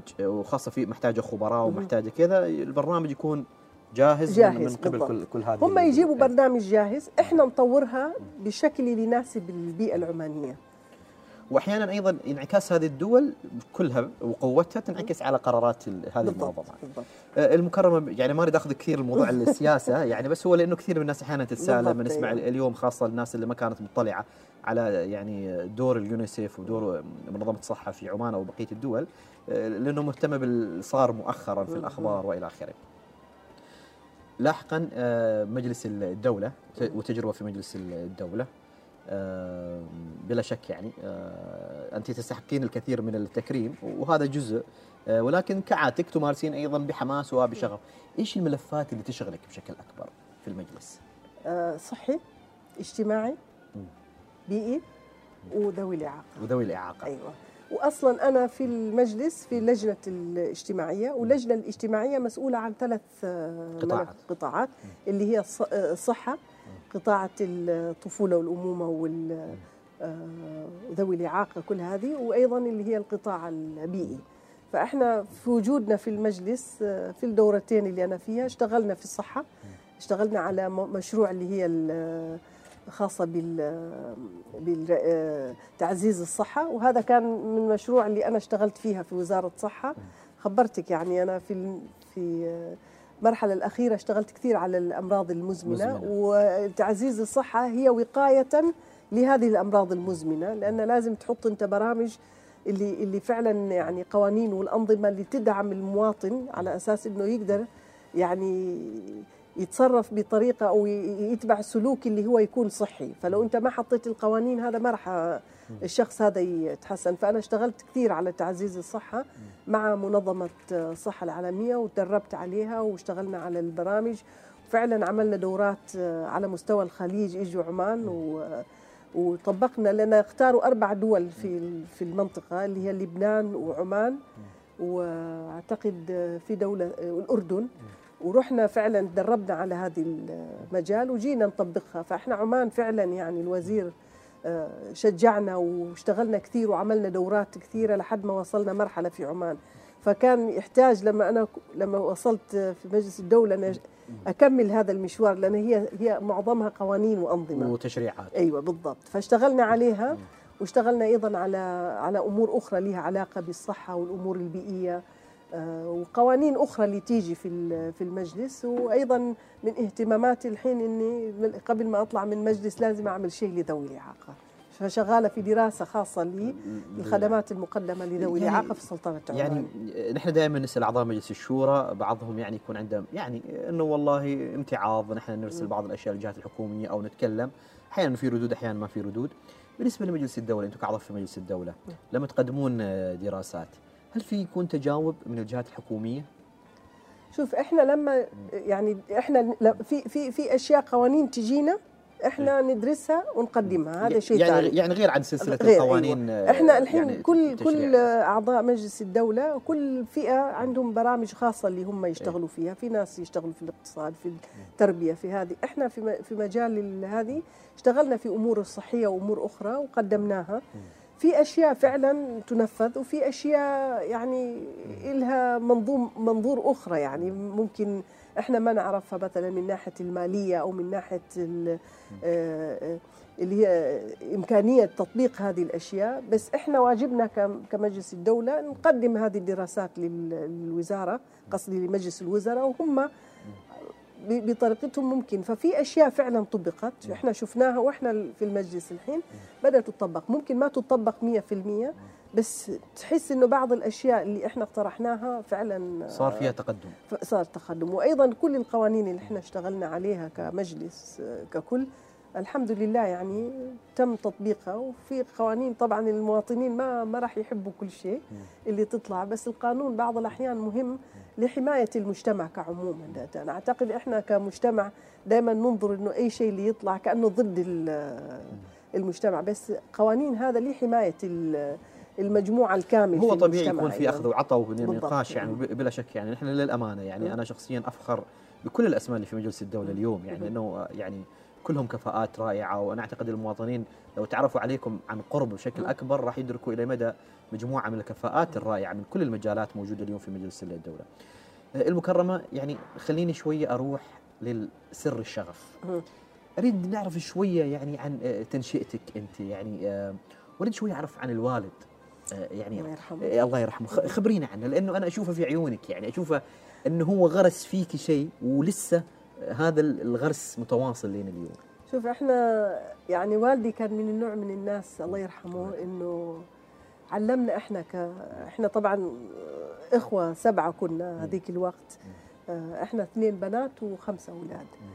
فما كان يفرق بيننا إحنا وبين الأولاد. وما يقبل إنه أخوي مثلا يقول لي روح يجيب لي ماي. أنا أيضا لي حق أطلب منه يجيب لي ماي. ابدا. ابدا. وكنا إحنا نطبخ وإخواني يغسلوا المواعين.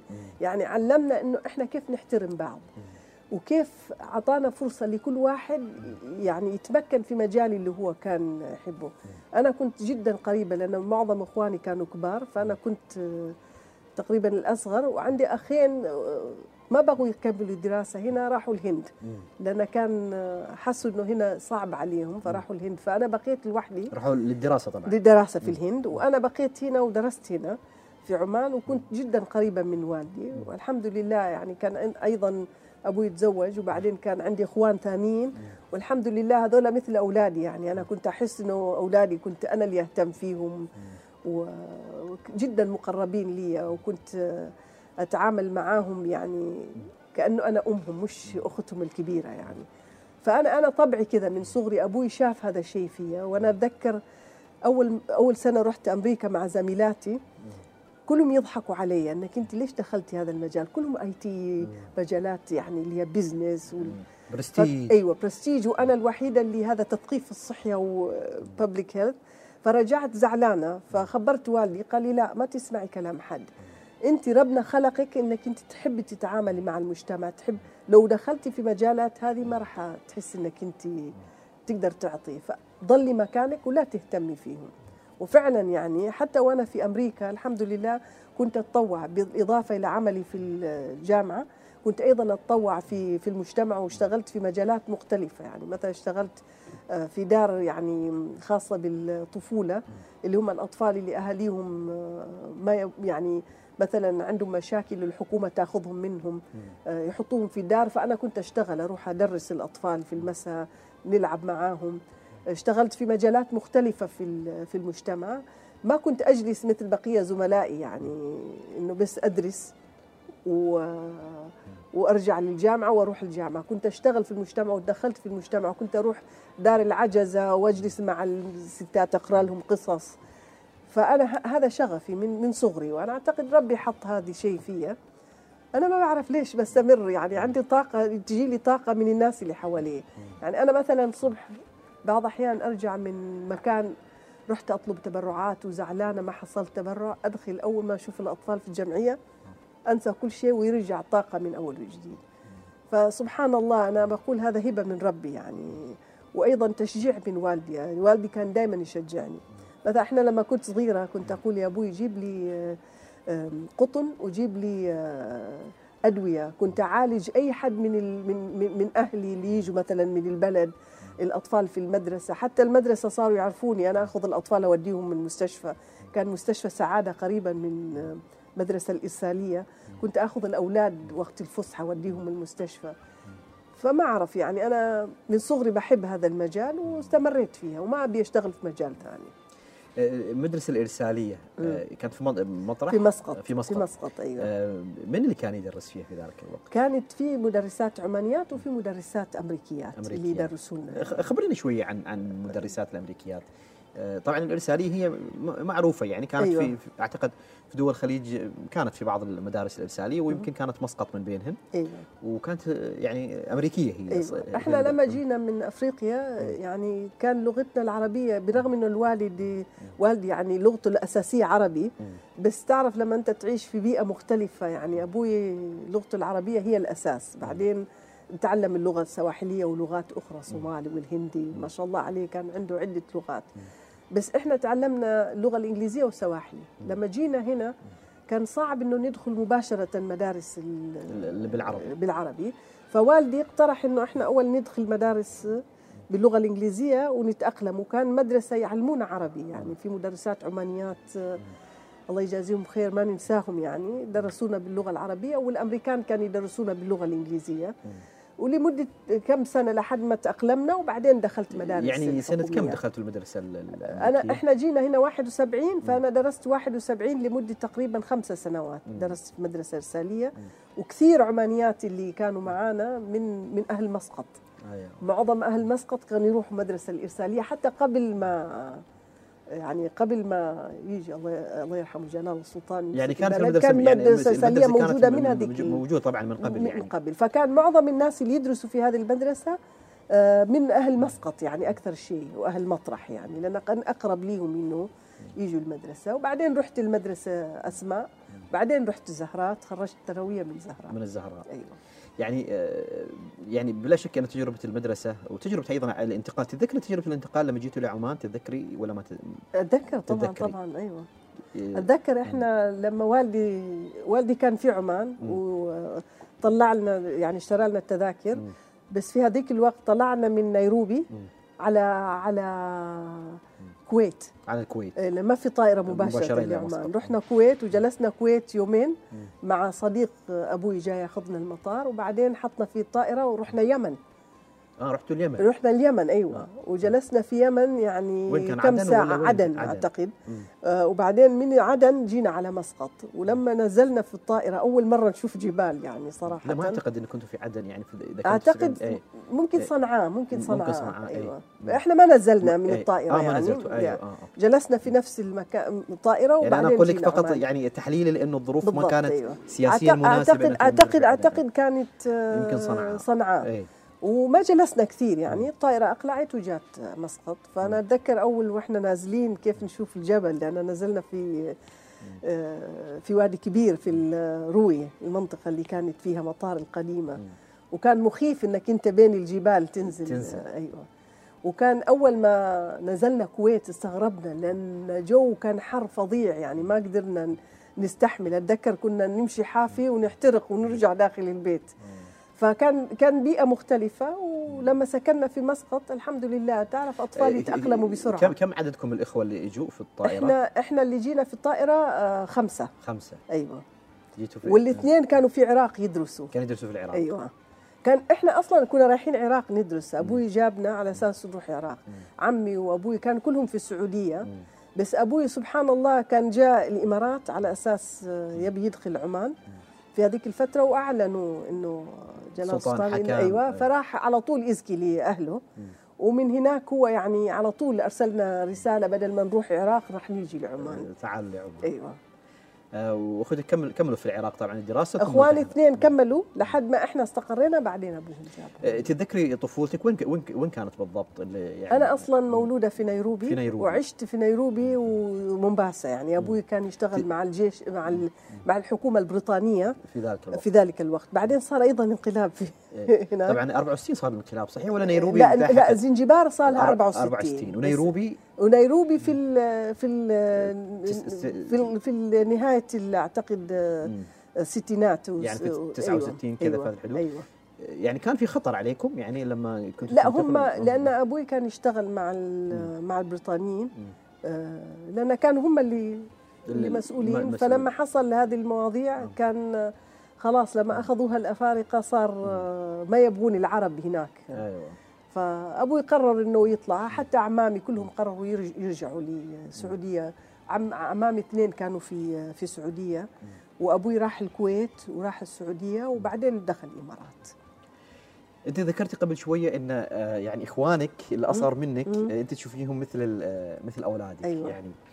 أيضا آه، يعني أنا أعرف الدكتور المعتصم البهلاني يعني هو من من الفريق من هذا أيوة. من الفريق هذا ال- ال- ال- الصغير الكل هو كان جدا قريب مني خاصة لما كان في مرحلة الطفولة حتى لو ترجع لكتيبات وزارة الصحة وبوستر كان كله موجود. زين كشفنا يعني كان هو البطل. بطل كان البطل في في هذه أيوة. الكتيبات. لا الحين الحين بنبحث ب- بلا شك. كل التحية للدكتور المعتصم البهلاني. شاب أيضا نفخر فيه يعني في مجموعة من المجالات سواء الاقتصادية وكان أيضا في قطاع النفط وهو أيضا متنقل يعني. ورجل مثقف ثقافة عالية جدا. صفية يعني واحدة من أجمل القصص في الحياة التي ممكن أن تروى قصة صفية البهلاني الفنانة اللي موجودة اليوم معنا. أم، أه، كيف معارض صفية؟ لازم تحضري كل معارضها؟ طبعا لازم لازم ت- تعطيها رأي في الأعمال الفنية ولا آه طبعا؟ طبعا آه. بعض الأحيان أقولها أنا هذه اللوحة ما تعجبني بس؟ ما معناتها ما آه. معناتها آه. دائما أقولها آه. أنت لما تكوني فنانة وترسمي لوحة بعض الاحيان أنا هذا النوع من من اللوحه ما تعجبني بس ما معناتها ان هي ما حلوة. في حد ثاني يسأل شخص ثاني. ممكن أنا هذه الألوان ما أحبها بس حد ثاني راح يحب الألوان. فأنا أعتقد آه، أنا وهي متفاهمين على هذا الموضوع. هي دائما تستشيرني ولما أقولها شيء ما يعجبني أقولها روحي اسألي حد ثاني ما تسألي بس ما تسأليني أنا بس. فهي الحمد لله يعني آه، تقبل النقد. وتحب تطور نفسها وتحب تطور آه، آه، رسوماتها وما عندها مشكلة لو حد يعني أعطاها رأي. رأي, رأي, عن عن رأي. لوحاتها يعني اهدتك لوحة معينة بالذات يعني هذه اللوحة كانت إهداء لك خاص شوف صفية لما كانت صغيرة من وهي صغيرة تحب نعم. ترسم. طريقة آه، يعني تطلع مشاعرها بالرسم ومن هي صغيرة أنا أي. كنت ألم كل رسوماتها فمرة أنا كنت مسافرة وهي دخلت في الثانوية وكان عندها درس رسم مع مدرسة في مدرسة السلطان تعلمها الرسم. فأنا كنت مسافرة عندي مأمورية مع منظمة الصحة العالمية. فهي راحت البيت أخذت صورة صغيرة مالي وأنا في الجامعة. وقالت لمدرسة عيد ميلاد أمي وأنا أبي أعمل لها هذه الرسمة. ففعلا رسمتها. أنا بعرف إنه هي عندها القدرة على الرسم يعني ترسم يعني مناظر طبيعية وترسم يعني ناس بأشكال غريبة يعني مش ما كانت ما كنت أحس إن هي يعني ممكن تكون فنانة. فلما رجعت أهدتني هذه الصورة. صورة يعني رسمتني. أنا ما صدقتها. كانت صف كم؟ كانت أعتقد صف آه، تاسع تاسع كذا. آه، أيوة. فقدمتني قلت لها ما أنت اللي رسمتي هذه. يعني ما صدقت يعني إنه هي فعلا رسمت هذه الرسم لأن سبحان الله يعني طلعتها بشكل يعني أنا ما توقعتها بنفسي. فمن هذاك اليوم صار أكثر أشجعها مو مثل أول كنت أشجعها بس صار أكثر أشجعها أن هي تدخل يعني هذه يمكن. اللوحة هي الأقرب الأقرب لي لأن ما توقعت وكانت هي أول واحدة أيوة يعني. وهي ما كانت تعرف ترسم بوتريت. يعني هي معظم شغلها اللي هي رسومات يعني طبيعة. مناظر طبيعية أيوة. وهذه وترسم أشخاص بس ما, ما, ما بشكل صحيح يعني كانت ترسم. فمن كذا أنا ما توقعت إن هي رسمت لوحة يعني. لو تشوف لوحة تقول هذه صباح يعني فعلا يعني جميلة جدا وما زالت آه، يعني أعتز فيها. بس هي دائما تهديني لوحات أخرى. آه، كل لوحة تعملها تعرف إني أنا راح يعجبني تهديني. تهديكي. المكرمة فعندي عدة لوحات في البيت لا بس. تظل هذه الهدية الأولى هي ال هي بالضبط، هي, أيوة. هي الأجمل. آه، المكرمة الآن بالنسبة للناس أيضا اللي تسمعنا وحابين شوي نشجعهم آه، نرجع شوي لموضوع التدخل المبكر. كيف ممكن يعني الناس نوجههم بشكل أكبر بحيث انه يهتموا بموضوع التدخل المبكر؟ بلا شك إنه في ناس مهتمين لكن هل محتاجين جهات أخرى أيضا تزيد الاهتمام؟ لأنه أحيانا مثلا يكون واحد في شركة رئيس تنفيذي في شركة.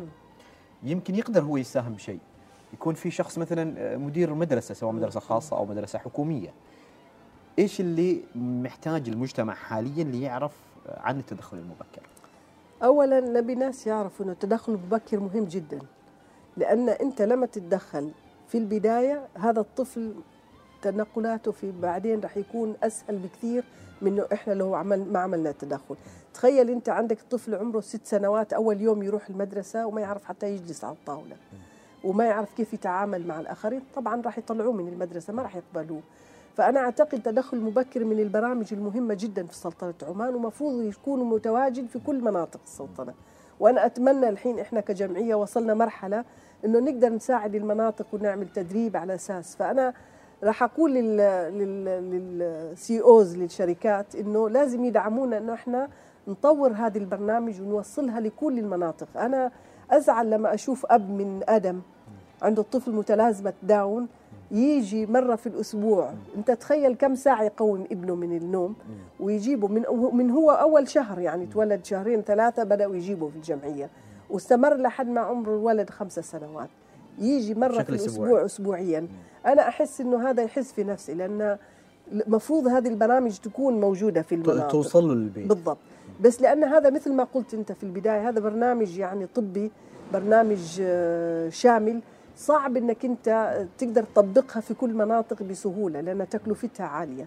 فأنا أتمنى إنه معظم القطاع الخاص يفهم إنه هذا برنامج جيد ولو هم عملوا في في في شيء يعني في مخرجات جيدة للأطفال هذول ممكن ندمجهم بالمجتمع بشكل جيد جدا نوفر لهم حياة جودة حياة. لأن في بعض الأطفال صح ما راح يروح اعاقتهم وممكن يزيد اعاقتهم بس على الأقل ما راح يتطور بشكل اللي ممكن يخليهم ان هم يناموا على سرير وما يقدروا يتحركوا وما يقدروا يشاركوا حتى في في المجتمع. إحنا عندنا فئة كبيرة من الأطفال يعني يعني عندهم أمراض نادرة وعندهم عايشين على الأكسجين هذول أيضا يحتاجوا إلى إلى دعم.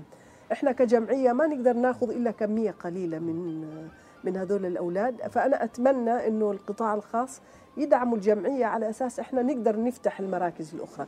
هي إشكالية معظم القطاع الخاص الحين غيروا منظومتهم ما يحبوا يعطوا سالاريز اللي هي رواتب للموظفين. بس إحنا كجمعيات ما في شيء إلا الرواتب هي اللي تخلي هذول الأطفال. لأنه أنتم محتاجين ناس متخصصين يعني يفرق أيوة. عن بقية بالضبط. الجمعيات الأخرى. فإحنا ما نحتاج إلا رواتب. يعني أنت أنت راح تقول راح أعطيك أدوات أنا إيش بعمل بالأدوات؟ ما راح يفيد هذا الطفل. يعني إحنا الحمد لله معظم الأدوات اللي نحتاجها موجودة وما يحتاج تغييرها أو تجديدها بشكل دائم. نحتاج ندفع للإخصائيين اللي هم راح يشتغلوا مع الأطفال. بالضبط أيوه. فأنا أتمنى إنه ناس يغيروا آه، هذا المفهوم في القطاع الخاص ويدعموا وعلى فكرة أيضا يعني في موضوع مفهوم الجمعيات يعني أنا أعتقد إنه واحدة من الأشياء مش بس لجمعيتكم حتى الجمعيات الأخرى إنه يا جماعة الخير لازم نفهم إنه لازم أحيانا يكون في الجمعيات ناس متخصصين يشتغلون طول الوقت. بالضبط أيوة. لأن عشان الاستمرارية وهذا معمول فيه في كل العالم. بالضبط. بالضبط. في ناس أكيد متطوعين بيقضون مثلا ساعات معينة. بالضبط. لكن في نهاية المطاف هذول البشر محتاجين يعيشوا. بالضبط. وراهم أسر. طبعا طبعا. فهو ما بيقدر يفرغ يعني طول حياته. يشتغل. لازم يكون له يعني دخل. أنا الحمد لله الحين عندي تقريبا أكثر من 15 متطوع يجوا الجمعية ويساعدونا. بس يساعدونا في مجالات معينة يعني. ما راح يقدروا يقضوا طول وقتهم في الجمعية. وممكن يجوا شهرين ثلاثة ويروحوا. يعني هذه حلاوة التطوع. بس ما معناته أنه الجمعيات ممكن تدير مشاريعها الحين آه، بتطوع. أيام زمان كان في كثير بنات ما عندهم أشغال ما عندهم إمكانيات يعني يحصلوا وظيفة فكلهم كانوا يتطوعوا.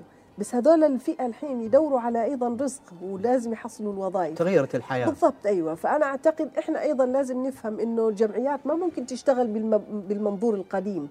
يعني إنه كل الناس اللي يشتغلوا فيها متطوعين وكل الناس اللي يعني إنه إحنا ما نحتاج دعم. وحتى في فكرة خاطئة إنه الجمعيات ما المفروض تاخذ رسوم من الأسر ما المفروض تاخذ يعني يعني لما تبيع المنتجات ما المفروض تبيع للأسرة. لأن هذا عمل خيري لا حد كل العالم عمل خيري مش معناته هي مجانا. يعني مثلا أنت تتكلم عن جامعة هارفارد هذه مؤسسة خيرية. صحيح. يعني مؤسسة, وقفية, وقفية يعني أيوة. وقفية. فهي كيف راح تدير هذا المؤسسة لو ما أخذت؟ بس هي تقدم خدمة جودة عالية وتحصل دعم من هذه المبالغ وتقدر تستمر في إدارة. إحنا نفس الشيء جمعيات. لازم نكون عندنا أيضا آه، ناس متخصصين. لازم دولة تدرب. إحنا نشتغل مع مع التعليم العالي ومع وزارة التربية والتعليم. نشجع الشباب العمانيين يدخلوا في هذه المهن. مثلا الأردن قدروا يوصلوا تونس مغرب الجزائر. ما شاء الله يعني دخلوا في هذا المجال بقوة آه، وصاروا عندهم يعني عدد كبير من من الشباب دارسين هذا المجال. إحنا لازم نشجع أيضا العمانيين يدخلوا في هذا المجال لأن هذا مجال مهم وفيها استمرارية مو مثل المجالات الأخرى اللي ممكن تنتهي بعد مدة معينة كوظائف مختلفة راح تلغى في في المستقبل. بس مجال الصحي هذا ما ما ما راح تلغى دائما راح يكون عندنا أمور طلب يعني أيوه طلب طبيعه الحياة يعني أيوة بالضبط أيوه. مكرمة. شكرا جزيلا آه، نشرفتينا الليلة. شكرا. أنا فخور آه، جدا بك. كل مراقب للقطاع الصحي في عمان أو لقطاع التوعية في عمان وحتى لقطاع الإعلام يعرف مدى المساهمات اللي ساهمت آه، فيها المكرمة صباح البهلانية.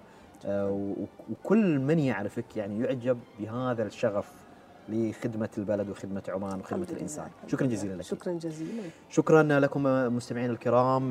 شكرا للمكرمة صباح البهلانية. بلا شك نواصل أيضا آه، من آه، يعني من هذا المبنى الجميل آه، المبنى الرئيسي لعمان تل غير القصة في قادم الأيام بإذن الله. هذه تحيات